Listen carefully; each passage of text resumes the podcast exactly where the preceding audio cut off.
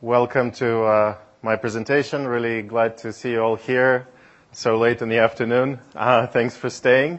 And uh, that shows that you really care. So I'm, I'm glad you're all here. Uh, so first of all, uh, a few words about myself. my name is Denis Batalov, and I am a solutions architect working currently based in Luxembourg, working out of EMEA. my role is generally to help um, uh, companies move their infrastructure to the cloud, but I also specialize in machine learning, and hence I'm here.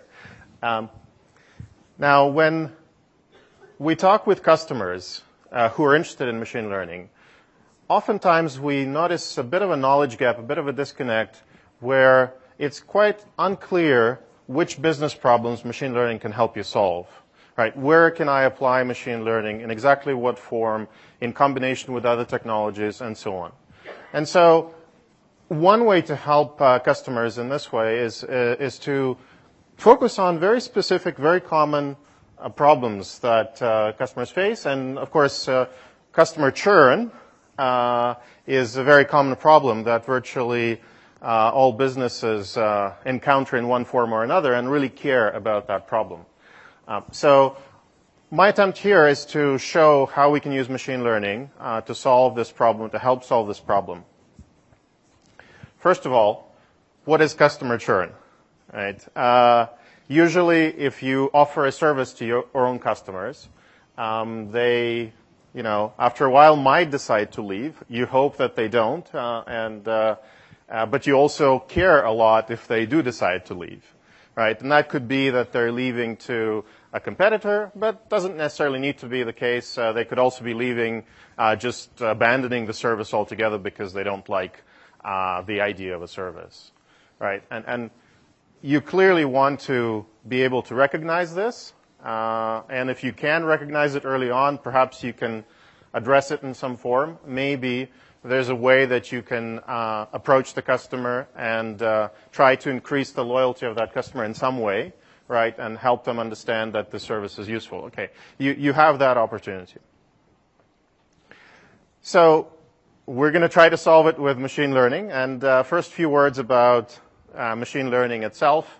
Uh, it is a field of artificial intelligence, a subfield, if you wish. And uh, AI itself, uh, as you know, borrows a lot from uh, many different fields in the science, like neuroscience, operational research, uh, informatics generally, right? But what we're seeing recently is, is that AI and machine learning is really coming into the industry, industrial age, right? And lots of pr- practical applications are starting to appear. And so clearly the engineering aspects of this are becoming very, very important, right? So we want to be able to not only build a model, uh, but then also put it quickly to production. And that's one of the things that a service such as Amazon Machine Learning is uh, actually helping you with. Now, what are the different kinds of uh, machine learning that exist out there? Uh, one of them is robotics. And again, uh, here, um, you know, it's often unclear what are the different categories and how uh, they can help me in my uh, work. With robotics, of course, I'm showing you some examples that uh, are relevant to uh, Amazon, right? We have the Kiva systems that move stuff in the warehouses. And of course, you've heard of, of the drones. Um, now, in this kind of application, we could think of machine learning as trying to, you know, control uh, these robots okay, maybe this is a little bit too far-fetched. If the robot is controlled by this, uh, this brain, we might be worried a little bit in terms of how, uh, you know, what kind of mistakes it can make uh, in a data warehouse and so on. But um, it could perhaps uh, use machine learning to correct its behavior. So, for example, if uh, a wheel or motor is malfunctioning a little bit, right?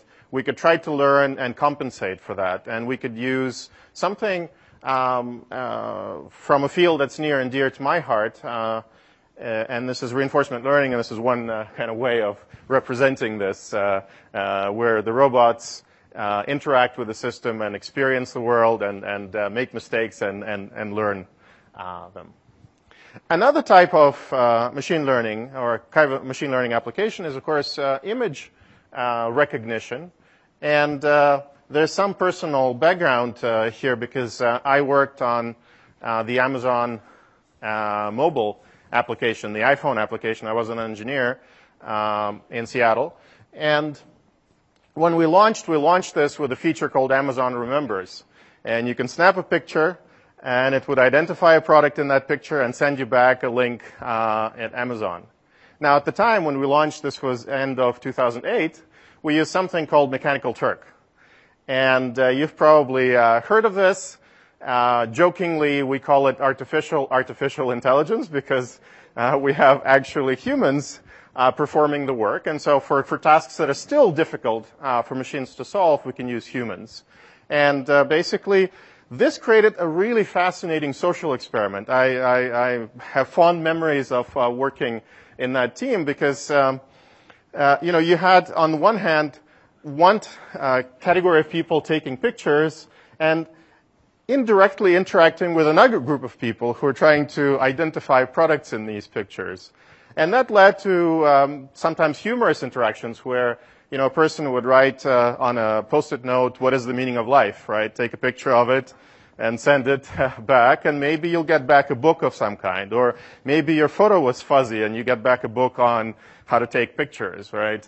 Uh, yeah, there were some risque things. Uh, I mean, uh, some people would uh, send a picture of their bald uh, um, uncle and they'll get back uh, you know, a calm recommendation from Amazon. And so there were some interesting scenarios. And of course, uh, uh, clearly some people were, um, you know, uh, if you're by yourself, you don't have a, a, particular product to take a picture of. And invariably you end up taking a picture of something.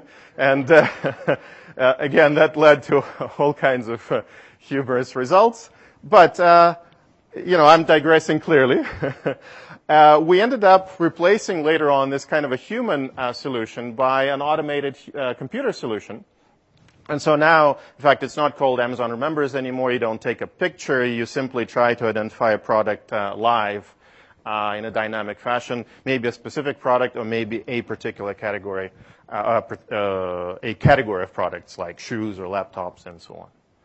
Now, we're getting closer to the main subject of the talk because we're going to use another kind of machine learning called uh, supervised learning. And by the way, um, if you've used, I just want to plug Kinesis Analytics because it's awesome. Uh, it uses internally another type of machine learning, an unsupervised learning, uh, in, in the form of random cut forest anomaly detection algorithms. So if you want to, uh, and oftentimes this is another case where a lot of customers face uh, this need of you know, having a signal and detecting anomalous behavior in that signal. And you can imagine all kinds of numeric signals out there.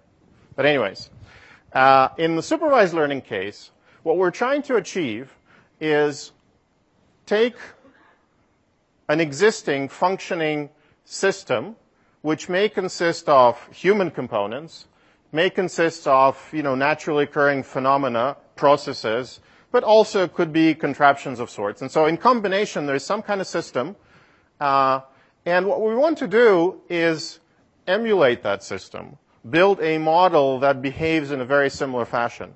So how do we do this? You know, we send, uh, we observe how that system behaves uh, in real life, right? Uh, it, it, given an input, it produces a kind of outcome or output, and we collect the history of these, and then we send it to uh, in this case, Amazon Machine Learning Service, or some sort of supervised learning system where we build a model that represents uh, a similar kind of behavior. Now, why do we do that, by the way? So the idea is that with an unseen input, never seen uh, before, it will produce an outcome that will kind of imitate the original um, system. Why is this beneficial? If you think about it, we're trying to save on some resource here. Now, if there is a human component to that system, that could be an expensive system, right? And so we're trying to build a cheaper uh, model of that uh, system. But uh, sometimes it's not just cost, because the other important resource out there is time, right?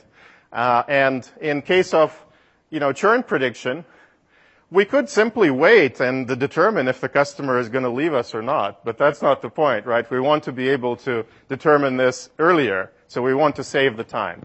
And that's what we're trying to do. And there are other th- uh, things like this, like fraud detection. Uh, maybe we could uh, determine earlier that, that uh, a fraud occurred. Okay, so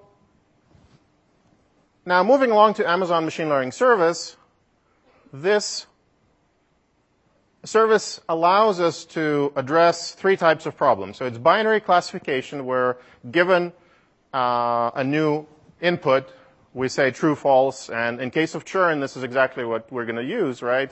This customer will leave the platform. No, this customer will not leave the platform or this service. Uh, of course, a slight generalization of this is a multi-class prediction problem. We treat them somewhat differently because with um, binary classification, there are some visualizations that are nicer, and you'll see an example of that in the console. And of course, you also have uh, numeric uh, regressions as another uh, kind of a problem. So now moving back to churn, uh, we're going to use a data set uh, that's been out there, and it deals with telecom kind of operators, the mm, uh, behavior of customers uh, using some kind of cell phone plan. And this uh, slide shows you exactly the attributes that we're going to use. There are 21 attributes in the data set. It's a fairly small data set by uh, you know, modern standards, but it is sufficient, uh, as you will see later on, to actually produce uh, a working model. And then uh, we have different kinds of attributes in there. I kind of try to categorize them. So some of them talk about the customer. Uh, there's actually the state. It's U.S. Customers, so there's a state. There's area code and even a phone number in there. There are Boolean attributes, true, false. This customer has enabled an international calling plan. There's a voicemail plan. Um, there are behavioral attributes uh, in terms of the number of messages, the number of minutes, daytime, evening time, nighttime, and so on, calls, actual charges. And then at the bottom, there are some interesting, highly relevant attributes such as account length. How long has this customer been with the company? This is in terms of days. Uh, customer service calls, again, we might think that this is important, how many times uh, this particular customer actually called customer service. And then finally, churn. This is a Boolean attribute, and this is the target attribute that we care so much about. Uh, that's what we're trying to predict. But the training data set uh, will contain a true known historical value for that. And that's uh, the beauty about this problem is that typically in any kind of business, it's easy to obtain this historical data set, right? You would know historically that these customers left because oftentimes you don't. It's actually hard to obtain some training data set to, to build a model on. So we're lucky here. And uh, just to give you a, kind of an idea that there's really nothing magical about this data set, uh, there's some state labels, you know, area codes. The second attribute is actually account uh, length, I believe, and so on and so forth. And we have uh, the churn attribute. Um, you know, good news, a lot of them are zero, which is, which in this case means they didn't churn. They uh, stayed with um, the company. Okay. And so now let's try to build a model with this. Uh, and I'll, I'll try to switch to my laptop here.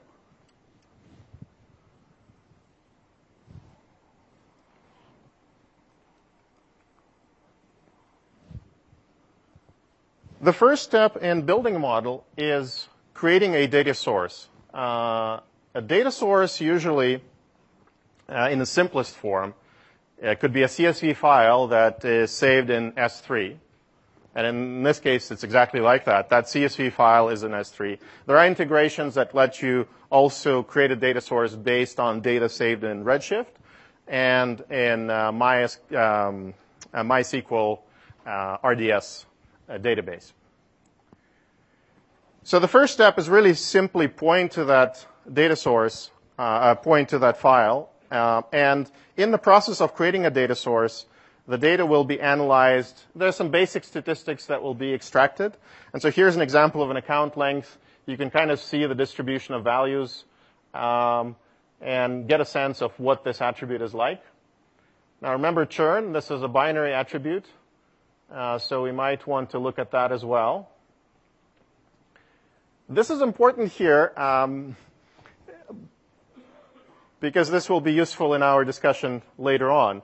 You see that the number of customers who actually left the platform is sizable but relatively small. In this case, it, it constitutes about 14.5% of customers. So just remember that number. Uh, it'll be useful later on. And of course, there are other uh, numeric attributes here. You could see um, you know, customer service calls. We could tell that um, you know, having one call or making one call is very common. Making no calls is also quite common, and then it kind of uh, tapers off.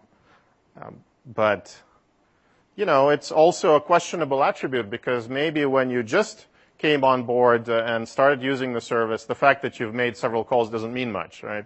Because uh, you, maybe you're just learning or you, you don't know how things work. Right? So that's that's not a defining attribute. That's all I want to say. Um, and once we've constructed this data source, we can then move on to uh, building an actual model with a couple of clicks. Uh, we can initiate that. Um, now, uh, I've already built the model because it takes a few minutes, tens of minutes sometimes, uh, depending on the size of the data. Um, and uh, but but looking at the other attributes, it's worth also seeing that there are some correlations to the target attribute. This may give you some idea as to um, you know, which attributes may be more important uh, than others. But again, these are just individual correlations, and of course, you cannot make decisions purely on that. Um, but if you look at the model, uh, this is an evaluation that I'm showing right away. Um, if you look at the model, uh, there's an input schema here, and there's also something called a recipe that's used.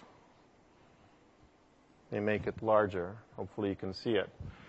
So this is one of the um, opportunities for you to influence how um, the machine learning is built. There's a recipe chosen by default, uh, but you can, given your domain knowledge, try to influence uh, this uh, building of, of the model. And what are we seeing here? Um, So first we group the attributes. Uh, we just assign names uh, uh, to, to these groups. And the reason is that later on we can apply entire functions to this. So for instance, here I'm saying normalize uh, all of these numeric attributes. What is the significance of normalization? I'll show you in a second, actually, if we go back to the slides. Right, all we're doing is just, uh, you know, fitting a kind of a normal curve with a mean of zero and uh, variance of one. And so if your value, an average is about 100, right? And so that's why 107 is, is around zero and 128 is translated into, uh, you know, 0.8.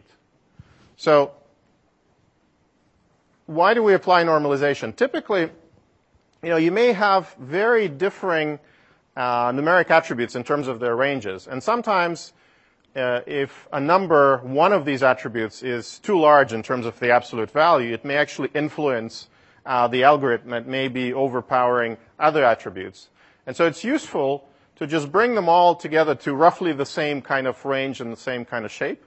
And that's what I'm doing here. However, if we go back to uh, the recipe, we see that I don't apply the normalization to customer service calls. This is also a numeric attribute. And the idea here is exactly this, that, oh, maybe this attribute is actually more important than others. And so, but because its range is not so great, it's also kind of 0, 1, 2, 3, maybe 7, right? We've seen that. I just leave it as is. And again, this is where, you know, you, there's a bit of an art here. Um, and again, there's also a bit of an experimentation. You can leave things as they are. Uh, there's in fact a default recipe offered for you when you build a model, but um, you know, here's your chance to apply your domain knowledge. I also eliminated the phone number itself because I thought, okay, the phone number maybe is, is not going to influence anything. This is not a trivial question, by the way, right? because uh, there could be some correlations. If this is a phone number that's hard to remember, maybe I'm more likely to leave uh, the service. Now, of course, nowadays you can actually keep your number if, if you switch to a different provider. So uh, maybe not so relevant, but still, that's not still universally globally available, and so that could influence it. But I decided, okay, I'll, I'll just drop it and, and not include it. And state area code, these are categorical kind of attributes that I'm going to use, and all binary are, are left as uh, as they are. Okay, so that's all really, the, that, that's all the input that I've provided here beyond the standard defaults. And building a model, um, we saw a kind of an evaluation of it. There's an automatic evaluation performed. And with binary classification, you get this uh, useful graph. And it's worth taking some time to explain what is shown here. So first of all, the 3000 data set is actually split into the training and the testing data set. So we leave some uh, amount of data to perform an evaluation, right? Because uh, if we didn't do that, um, we, you know, it's likely that the model or some models could overfit and, and they, the models perform really well on the data they've seen, but really poorly on the data they've never seen, right? Um, and so we want to set aside the testing data set. So this graph is actually produced by taking the testing data set, 1,000, about 1,000 points, and plotting the distribution of scores that the model produces. And I should tell you at this point that the model actually doesn't give you 0 and 1. It gives you a number between 0 and 1 in that range. And it's our opportunity here to kind of tune the model by picking a cutoff, picking a threshold, deciding, you know, if the number is bigger than that, then we're going to treat it as, as one versus the other. And that's what this graph is really all about. So the zero class here is no churn, and one means customer did churn. The gray line in this graph, in fact, uh, uh, you know, because of the scale, it goes way up here. Uh, it's a bit cut off. But um, the gray line represents the distribution of customers that did not churn, right? And so it's kind of good news that a lot of them are closer to zero than one. Um, and the black line represents the distribution of scores over customers that actually did churn. And here the news are not so great, right? Because you're seeing still that there's quite a number of them that congregate around zero which means that they will be labeled as not churning when in fact they, they do uh, churn. And then it gets a little bit murkier when we get closer to 1. Now, here's how an ideal picture looks like. Right? You would like these two distributions to be cleanly separated. Here's one, here's another. There's a slight overlap here, right? Maybe we'll get a few errors, but uh, I mean that's even better. But in any kind of practical scenario, you're not going to see this, right? In fact, if it was so simple, then probably you don't need machine learning to solve this problem. You could use some sort of rule system and so on, uh, maybe something much, much simpler. So here's a very realistic uh, picture. And what do we do with this? I mean, is this good? Can I actually apply it? Uh, does it make any sense? Um, well, we're getting some results here because uh, uh, we see that 14% are actually errors. That's what the system makes if our threshold is set to be 0, 3. And by the way, this is very dynamic. If you haven't used this, you can kind of move this around and you can see how things are changing. Um, so if in fact I try to kind of move things around, if I look at the total error, it kind of stays, you know, higher than the 14 that I've seen, right? So this is the 14%, 14. Okay, so maybe somewhere here around 0.3 is really the best that I can get. Um, and now let's recall that 14.5% of customers churn, right? That's just the kind of statistics that we get from the data set. Um, and my model is making about the same number of errors in terms of percentage, right? So is this useful? Maybe I should just forget about machine learning and, and just assume nobody churns and go with uh, the standard approach, and I'll be making the same number of errors, right? Well, here it turns out that we need to dig a little deeper and understand what these errors and uh, represent in this kind of domain. And often that's what you need to do. So let's look at these. False negative, false positive, true positive, true negative. What, what does this all mean in this domain? False negative means that I incorrectly labeled this customer as not churning, right? So I said, no, not going to churn, but in fact, uh, that customer will leave later on. Possibly a costly mistake.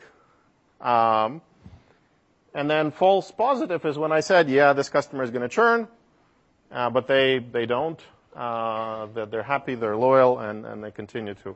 Again, um, maybe not such a terrible mistake to make, but uh, again, we need to understand what that means. What are the implications for my business? Why am I employing this machine learning model? What is it that I'm going to do with it?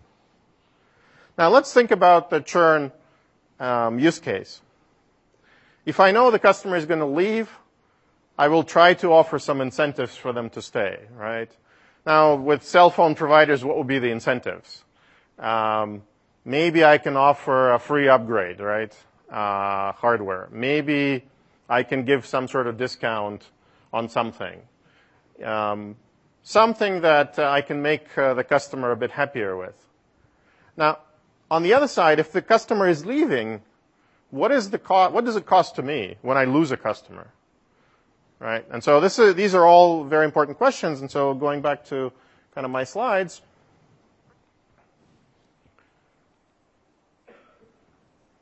you need to take into account the costs.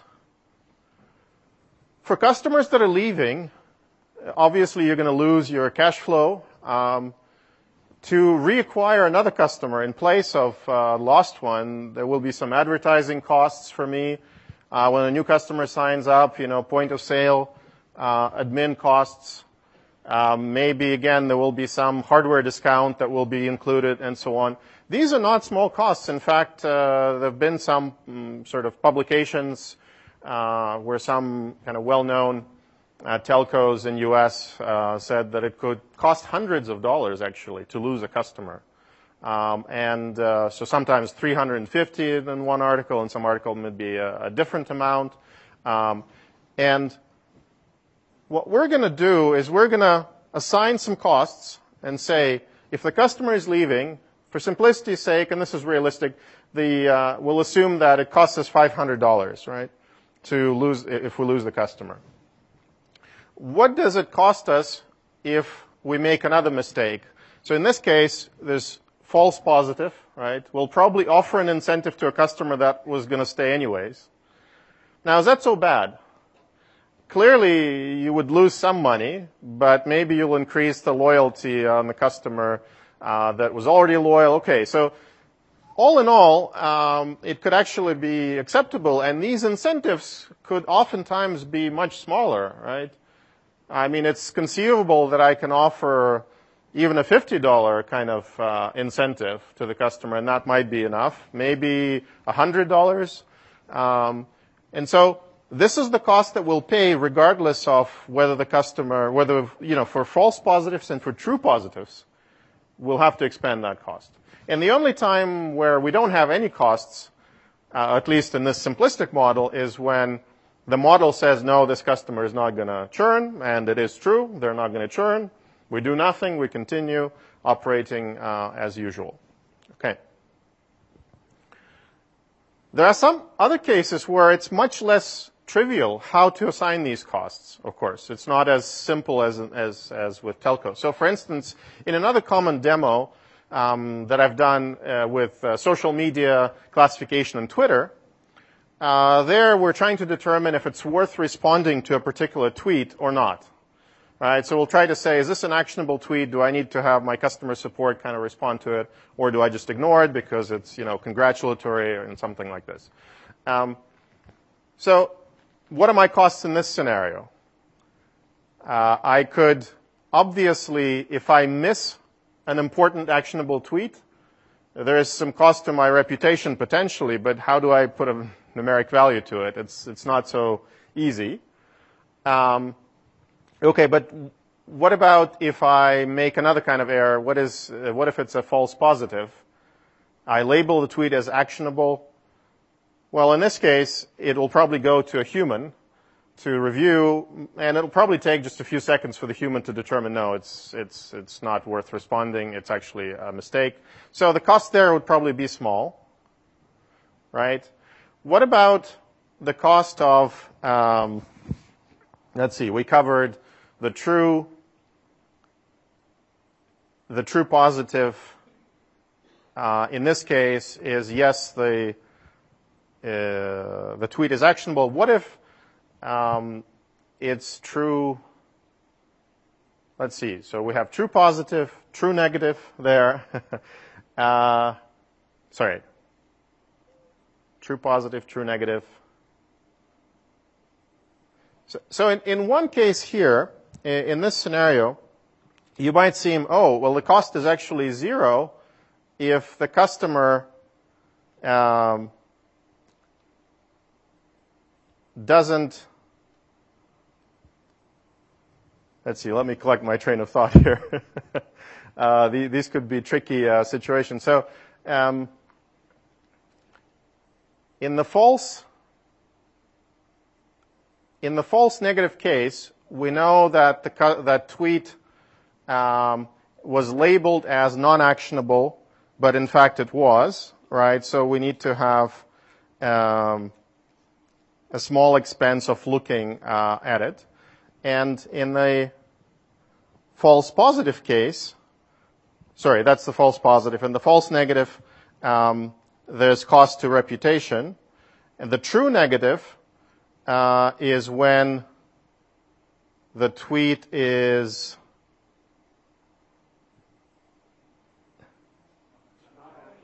non-actionable. And,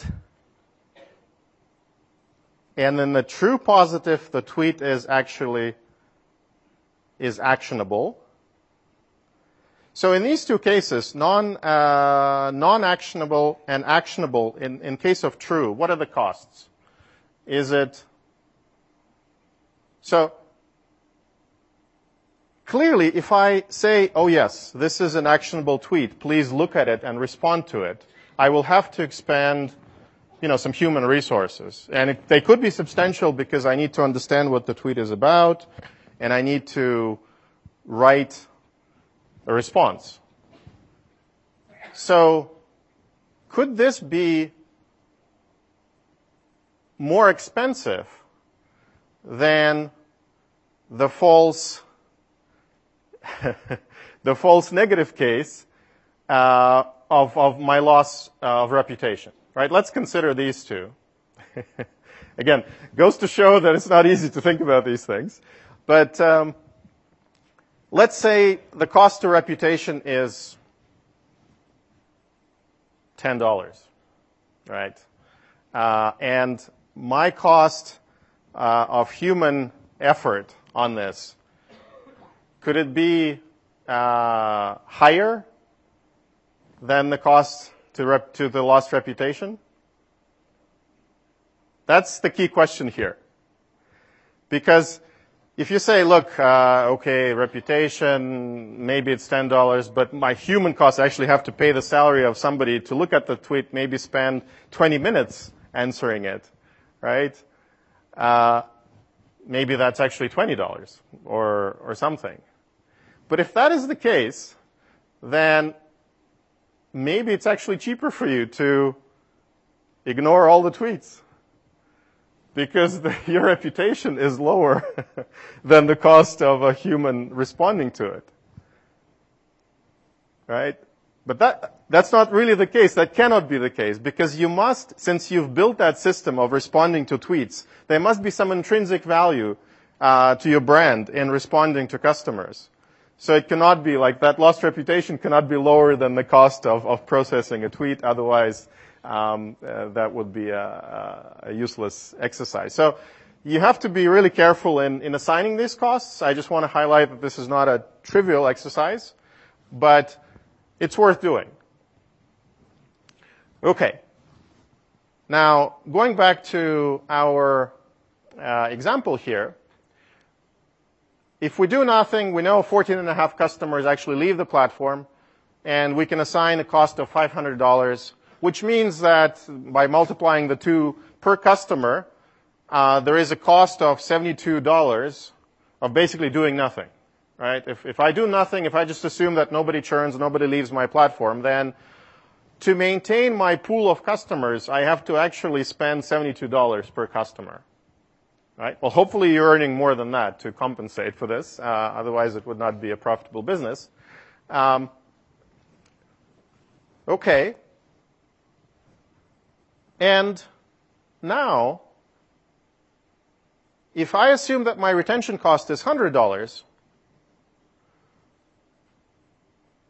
I'd like to find that sweet spot where the combination of true and false positives and of course the false negative, which is costly for us, will produce a lower cost. And in fact, it turns out that it is possible to do so in this uh, model.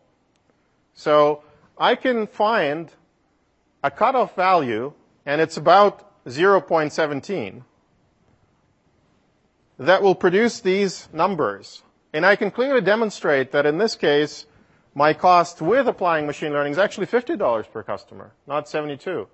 And I'm clearly saving here $22 of, uh, per, per customer. And that's not something to sneeze at.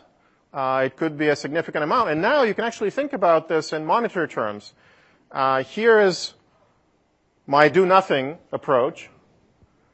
Here's my machine learning approach. You can actually use different kinds of models. They don't have to be always machine learning models. You can have maybe a rule-based model that you used before to determine whether, you know, a customer is likely to leave or not. Maybe it was, you know, if the number of customer service calls in one month were greater than five, right?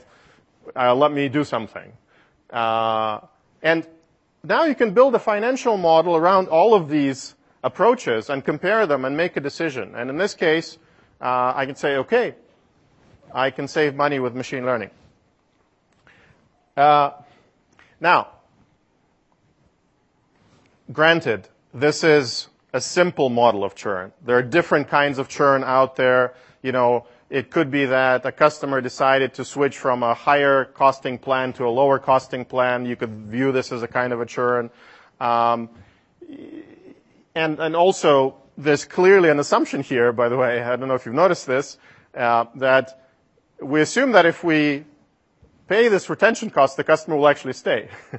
That's not necessarily the case, right? So we have to account for this. And you could see that there are also different product lines, different types of services, sub-services, and you can try to make that model a bit more complicated. But again, my message is very simple. Uh, don't just assume, uh, and don't look at this uh, uh with, at face value. And by the way, um, I have uh, written a script that helps you figure out where is that sweet point based on your costs. Uh, let me see if I can show you. Because here, in the console, all you see is just total error. Um, and ideally, we'd want something that would, based on cost, select the threshold for you so the script I wrote um, works kind of like this. Uh, it's simple Python. You can specify that this is my machine learning model. So dash M option tells you this is the model ID. Um, and this is the dash D is the data source ID of the testing data set. So for me to replicate exactly what this uh, graph uh, was showing to you, I need to take the data, the testing data set, and run it against the machine learning model, extract the predictions, uh, and then compare them to the true labels that we knew about. And I can specify here the costs. If I didn't say what my um, true negative cost is, it assumed to be zero. And again, these are sort of artificial units. They could be dollars or whatever. Uh, this actually kicks off a batch prediction, so it may take a couple of minutes. Uh, I've done that before, and so another way to use the script is actually to simply specify the batch prediction ID that's already been run. Uh, so I have my uh, predictions, and I can say, you know, true positive, false positive, both cost me the same, $100. A false negative costs uh, 500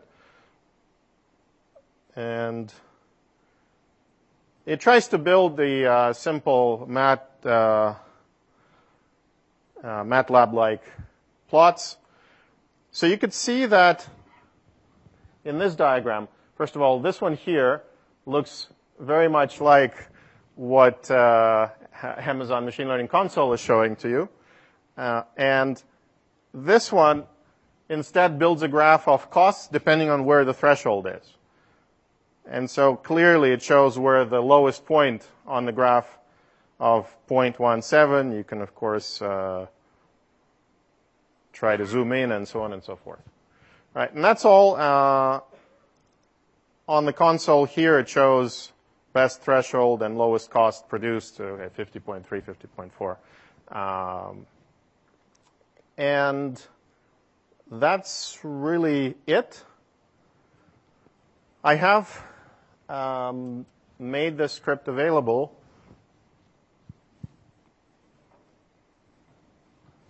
in GitHub. A link is at the bottom. I need to provide some more uh, documentation, but uh, if you just run the dash H for help, it shows you all the options and they're pretty self-explanatory. And folks, that's uh, pretty much it for my talk. Um, I give you some additional links here about machine learning. Um, these are useful. Uh, you can try to create models. Uh, the first one goes through the tutorial. It gives you some interesting quick starts. And then there are general developer resources. Uh, that's all. Thank you for coming. Um, and don't forget to uh, fill out the evaluations. Hopefully this was useful.